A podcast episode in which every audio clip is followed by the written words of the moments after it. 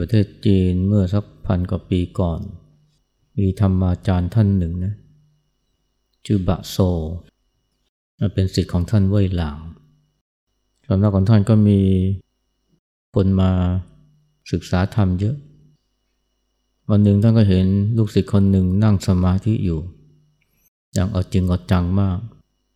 ท่านก็ถามว่านั่งสมาธิเพื่ออะไร ลูกศิษย์ก็ตอบว่า พื่อรู้แจ้งครับท่านดีเช่นนั้นเนี่ยท่านก็ไปหยิบกระเบื้องมาแผ่นหนึ่ง ที่อยู่ใกล้ๆ แล้วก็เอาผ้าเนี่ยถูเอาผ้าเนี่ยขัด ขัดขัดขัดอยู่พักใหญ่ ลูกศิษย์ก็เลยถามอาจารย์กำลังทำอะไร อาจารย์ก็ตอบว่ากำลังขัดกระเบื้องให้เป็นกระจกเงา ลูกศิษย์ก็เลย สงสัยว่ามันจะทำได้ยังไง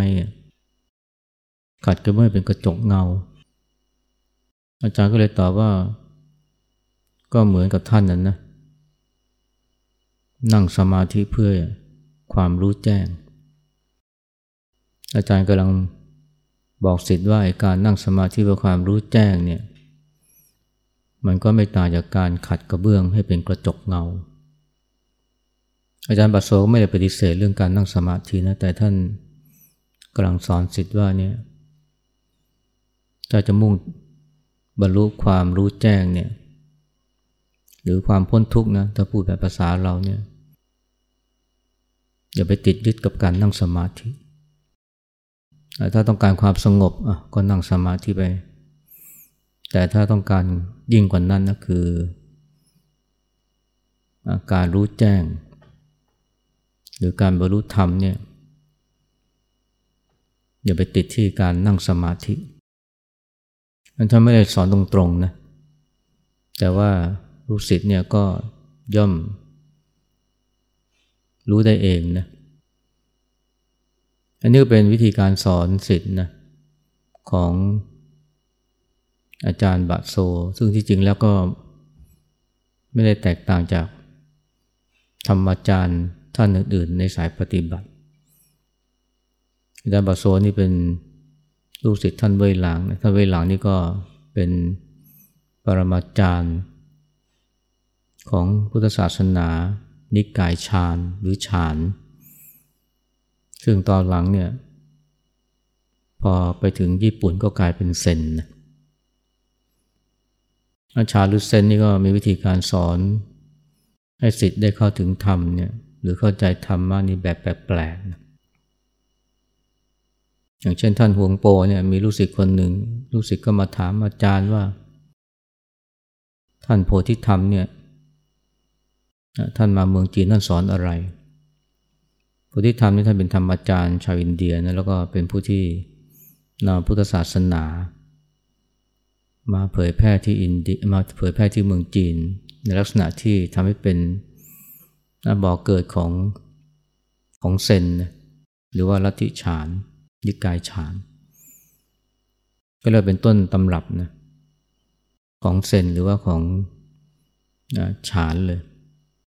ลูกศิษย์ก็เลยถามอาจารย์ฮวงโปว่าเนี่ยท่านโพธิธรรมหรือตักมอเนี่ยท่านสอนอะไร อาจารย์ฮวงโปนี่ก็ ไม่ตอบนะแต่เอาไม้พลองนี่ฟาดนะสามทีลูกศิษย์นี่งงเลยนะ แต่ตอนหลังลูกศิษย์ก็เข้าใจธรรมะที่อาจารย์สื่อให้ อันนี้ก็เป็น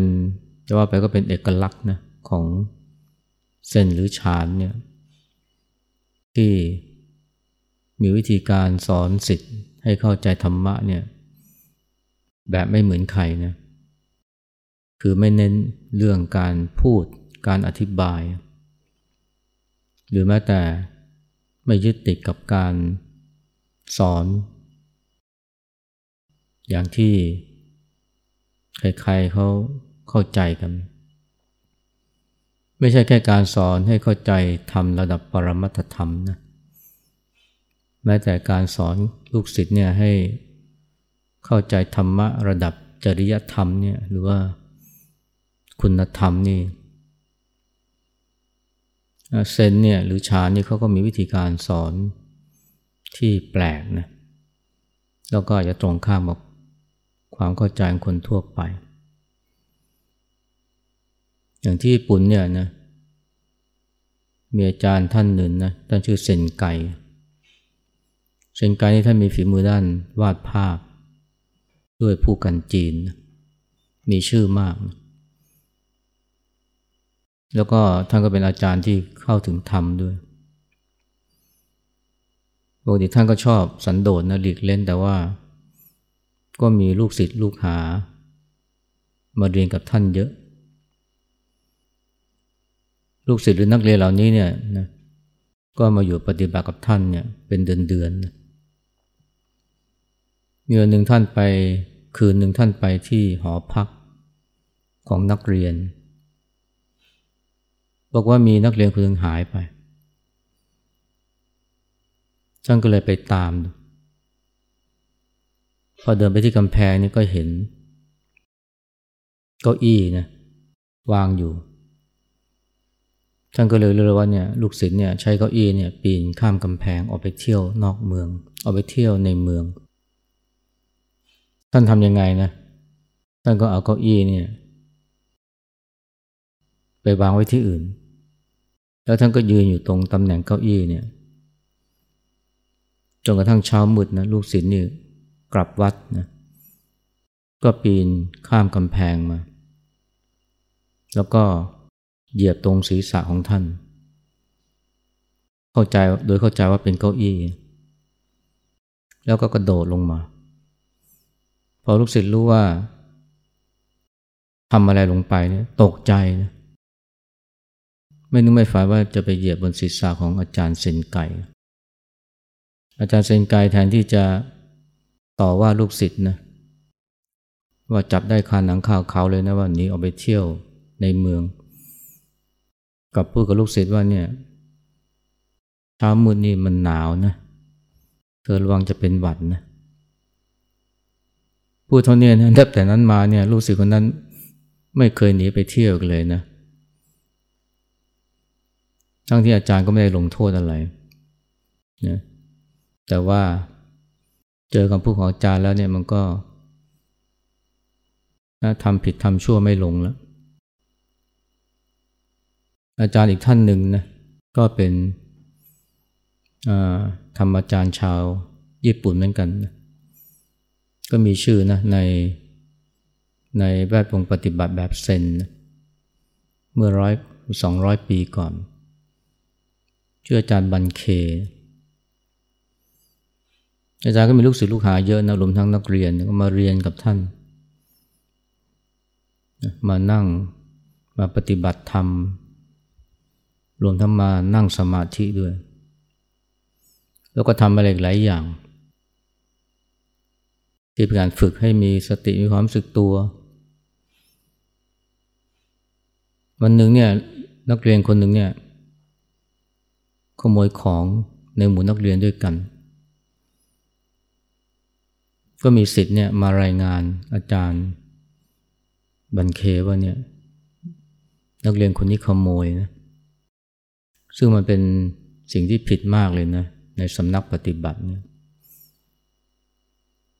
บอกว่าอาจารย์เนี่ยนิ่งเฉย ต่อมาลูกศิษย์คนนั้นก็ขโมยอีก แล้วก็มีคนจับได้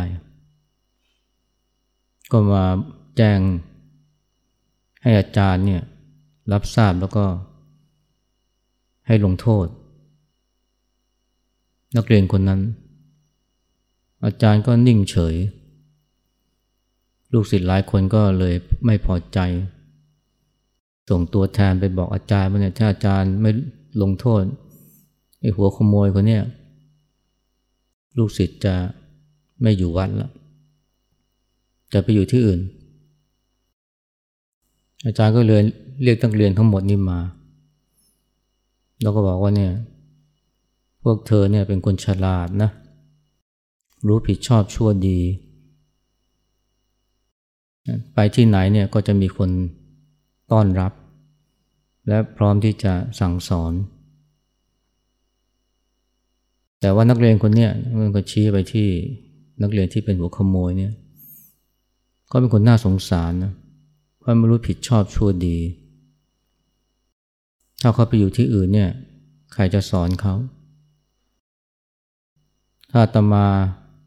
หรือถ้าอาจารย์ยังไม่สอนเขาแล้วนี่ จะหวังว่าให้จะให้ใครสอน ฉันก็เลยต้องรั้งเข้าไว้ ถึงแม้พวกเธอเนี่ยจะต้องเลือกไปจากวัดก็ตามบอกว่าพอพูดจบเนี่ยนักเรียนหัวขโมยคนนั้นเนี่ยจะร้องไห้เลยนะซาบซึ้งมากและนับแต่นั้นมาเนี่ยก็เลิก ขโมยของในวัด หรือว่าเลิกขโมยของในที่ต่างๆอีกเลย เกิดรู้สึกตัวสำนึกผิดขึ้นมา ปกติเจอกรณีแบบนี้เนี่ยนะอาจารย์ก็มักจะลงโทษนะแล้วถ้าจะให้เลือกระหว่างเด็กดีกับเด็กไม่ดีเนี่ยอาจารย์ก็ต้องเลือกเด็กดีไว้ก่อน หรือนักเรียนที่ดีไอ้ส่วนนักเรียนที่ไม่ดีก็ขับไล่ไปซะเพราะว่าเป็น แกะดำแต่จะบางเคเนี่ยท่านกลับมองว่าเนี่ยคนดีเด็กดีเนี่ยไปไหนก็ ไปรอดนะแต่ว่าเด็กไม่ดีนี่ถ้าไม่อยู่ที่นี่แล้วมันคงไปไม่รอด จะมีใครสอนจะมีใครรับเข้ามาเป็นสิทธิ์อาจารย์ก็เลยเลือกที่จะสอนสิทธิ์คนนี้เอง แม้ว่าสิทธิ์คนอื่นนี่จะ อาจจะประท้วงนะไปอยู่ที่อื่น แล้วบอกว่าสิ่งที่อาจารย์ทำนะมันก็ มันก็ได้ผลนะเพราะว่าเด็กคนนั้นเนี่ยนับแต่นั้นมาก็เลิกเลยเลิกพฤติกรรม ซึ่งถ้าเกิดว่ามองในทางตรงข้าม ถ้าเกิดไปลงโทษเด็กคนนี้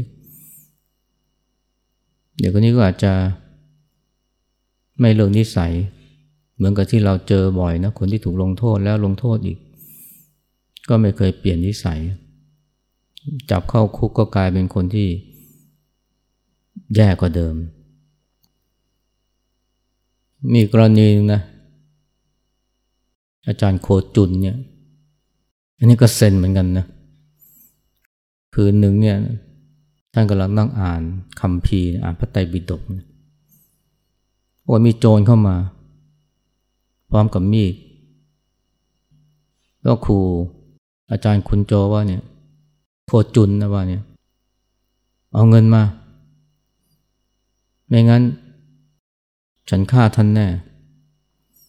อาจารย์โคจุนแกก็นิ่งนะ ตาก็ยังมองไปที่คำพีแล้วก็บอกว่า บอกกับโจรว่า อย่ามารบกวนอาตมาตอนนี้ ถ้าอยากได้เงินก็ไปเอาโน่นนะที่เกะที่ลิ้นชักโจรก็ไปที่ลิ้นชักนะแล้วก็ได้เงินมาจำนวนหนึ่ง ก็คงเป็นเงินของวัดนะนะทีแรกนี่ก็คว้าไปหมดเลย แต่อาจารย์บอกว่าเหลือไว้หน่อยนะ เพราะว่าพรุ่งนี้จะต้องมีค่าใช้จ่าย จนก็เลยเหลือไว้นิดหน่อย ที่เหลือนี่ก็เก็บใส่ถุง แล้วเตรียมที่จะหนีออกมา อาจารย์ก็พูดว่าเนี่ย ต้องรู้จักขอบคุณคนบ้างสินะเขาให้ของแล้วเนี่ยต้องรู้จักขอบคุณบ้างไอ้โจรนี่อึ้งเลย พูดขอบคุณ อาจารย์โคจุนแล้วก็หนีไป ไม่กี่วันต่อมา โจรถูกจับได้ตำรวจนี่ก็เลยพามา เพื่อมาสืบพยาน เพราะรู้ว่าเนี่ยโคจุนเนี่ยมารู้ว่าโจรเนี่ยมาขโมยเงินที่วัดด้วยอาจารย์โคจุนบอกว่าเนี่ย คนนี้เท่าที่อาตมารู้ที่เกี่ยวข้องกับอาตมานี่เขาไม่ได้โจรนนะเขาไม่ใช่โจรนนะเพราะอาตมาให้เงินเข้าไปเอง แล้วเขาก็ขอบคุณอาตมาด้วย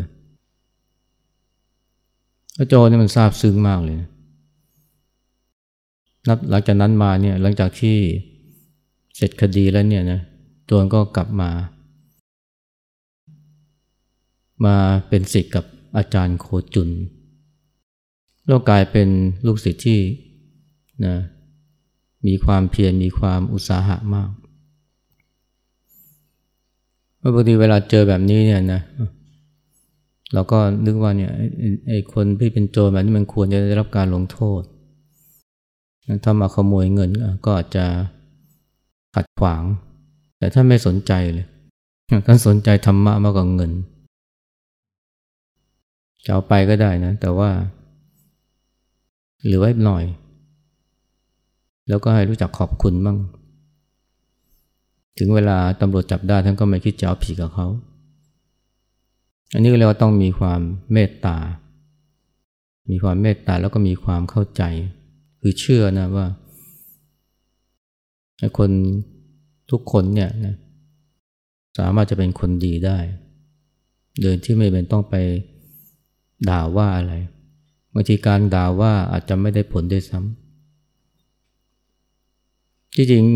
การสอนคนให้เปลี่ยนพฤติกรรมเนี่ย ให้กลับมาเป็นคนดี อย่างที่ว่ามาเนี่ยมันก็ไม่ใช่เป็นเอกลักษณ์ของเซนอย่างเดียวนะเทรวาสของบ้านเราเนี่ย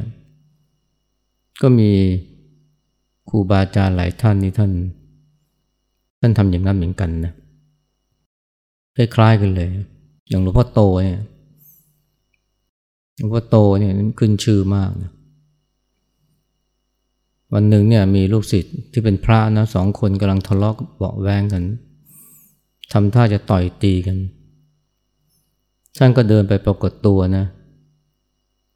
แต่บอกว่าสองคนนั้นเห็นท่านแล้วก็ไม่สนใจ ยังทะเลาะกันต่อ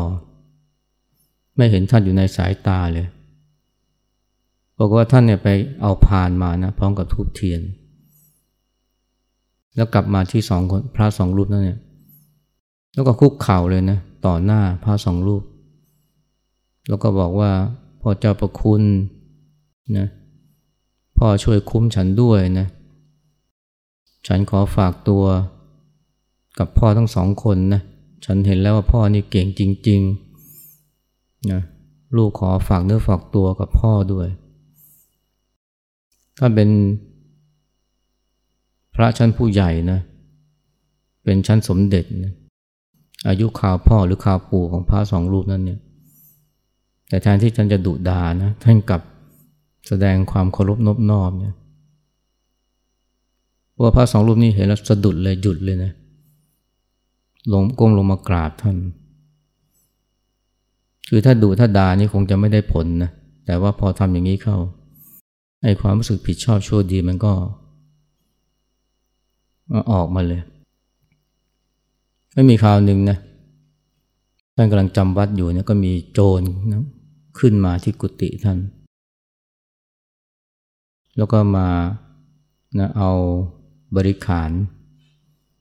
นะในกุฏิท่าน จริง ๆ กุฏิท่านก็ไม่มีอะไรมากนะแต่ว่าพวกนี้เห็นแล้วก็ เห็นเป็นสมบัติ แล้วก็ไปเหลือเพนตะเกียงลานนะ อยู่ที่กุฏิท่านแต่ว่าจะเอื้อมมือไม่ถึงหลวงพ่อโตท่านตื่นมาท่านรู้ท่านเห็นนะท่านก็เลยเอาเท้าเขี่ยนะตะเกียงลาน ให้โจรคนนั้นเอาไปไอ้โจรก็งงนะ แต่ว่าถ้านไม่ได้ทำแค่นั้นนะ ท่านบอกว่าให้รีบรีบหนีรีบรีบหนีไปซะ คือท่านไม่ได้มีความรู้สึกเสียดายเลยแล้วขณะเดียวกันท่านก็มีเมตตา ท่านคงเห็นใจนะว่าโจนี่คงยากจนนั่นนะ ไม่มีอะไร ไม่มีอะไรจะประทังช่วยก็เอาของของพวกนี้ไป คือวิสัยของพระอย่างท่านเนี่ยท่านก็รู้นะว่าอะไรดีอะไรไม่ดีอะไร ควรอะไรไม่ควร แต่ท่านก็ไม่ได้ยึดติดกับ ความดีจนกระทั่ง คิดว่าเนี่ยยังต้องใช้คำต่อว่าด่าทอ หรือว่าการลงโทษนะ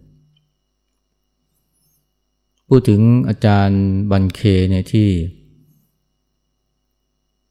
ที่ท่านเลือก นักเรียนที่เป็นหัวขโมย มากกว่า นักเรียนคนอื่นๆที่ เป็นคนดีเนี่ยจริงๆก็คล้ายๆกับหลวงพ่อคำเขียนนะมีเรื่องเล่านะว่า เคยมีนักปฏิบัติคนหนึ่งเป็นผู้หญิงเนี่ยอยู่วัดมาหลายเดือน แต่ว่าก็เห็นแก่ตัวมาก แล้วก็พฤติกรรมก็ไม่เรียบร้อยชอบนินทา เอาเปรียบคนอื่น เห็นแก่ตัว ก็มีแม่ชีมีโยมมีพระ หลายรูปก็เรียกว่าไปฟ้องกันนะไปฟ้องหลวงพ่อคำเขียน ว่าคนนี้ไม่ดีเลย ไม่ควรอยู่วัด ควรแล้วจากวัดไป แล้วก็พูดทำนองว่าเนี่ย ถ้าหลวงพ่อไม่ทำอะไรนี่ เขาจะไม่อยู่วัดนะหลวงพ่อก็พูดว่าเนี่ย พวกท่านเนี่ยนะไปอยู่ที่ไหนเนี่ย ก็มีคนต้อนรับเสมอ มีที่ไป แต่คนคนนี้ถ้าเขาไม่อยู่ที่นี่เนี่ย คือไม่อยู่สุกโตเนี่ยเขาคงอยู่ที่ลำบาก อยู่ที่นี่อย่างน้อยอาตมาก็ หรือผมนี่ก็สามารถที่จะสอนเขาได้ ถ้าไปที่อื่นแล้วใครจะสอนเขาเออแปลกนะ ท่านพูดคล้ายๆกับอาจารย์บันเคเลย แล้วท่านก็ไม่ได้เป็นพระเซนด้วยนะ แต่ว่าท่านก็มีเมตตามาก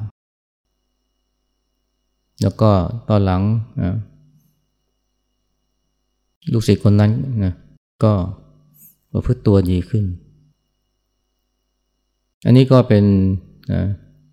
ตัวอย่างของครูบาอาจารย์นะซึ่งที่จริงแล้วนี่ก็ไม่ได้ขึ้นอยู่ว่าเป็นเซน หรือว่าเป็นเทรวาสแต่ว่าท่านมีวิธีการสอน ไม่ว่าสอนเรื่องสัจธรรม หรือว่าสอนเรื่องจริยธรรม หรือคุณธรรมเนี่ย ที่เรียกว่าเป็นเอกลักษณ์ ที่จริงมันก็เป็นวิถีธรรมนะถ้าเป็นวิถีโลกก็อีกแบบหนึ่ง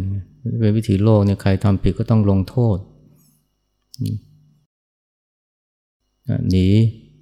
หนีไปเที่ยว กลางค่ำกลางคืนกลับมา ก็สมควรถูกลงโทษนะแต่ว่าวิธีทำบางทีท่านกับใช้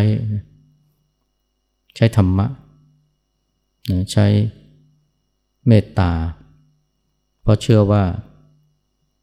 สิ่งนี้มันสามารถที่จะเปลี่ยนจิตเปลี่ยนใจของคนได้ อย่างท่านเซนไกเนี่ยพอพูดว่าเนี่ย อากาศเช้ามืดมันหนาวนะ เธอระวังอย่าเป็นหวัดนะลูกศิษย์นี่ซาบซึ้งมากเลย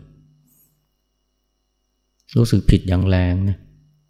ที่ทำไม่ดีกับอาจารย์ไอ้ความรู้สึกผิดเนี่ยมันก็ทำให้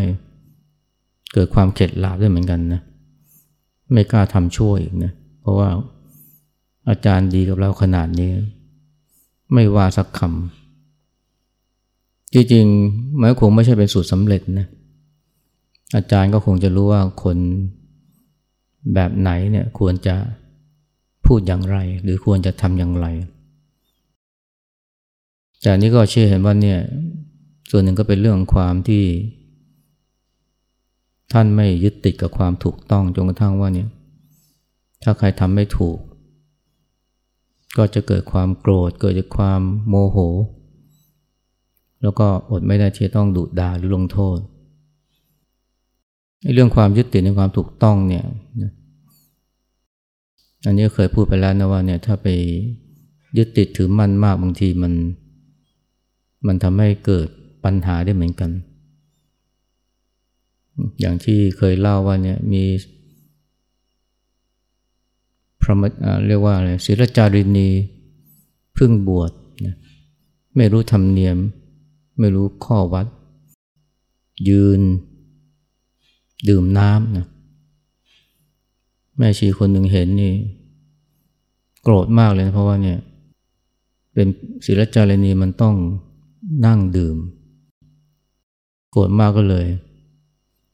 ทุบหลังเลย ทุบหลังศิลจารินีแล้วก็ตะคอกว่าเนี่ยทำไม ถึงยืนดื่มน้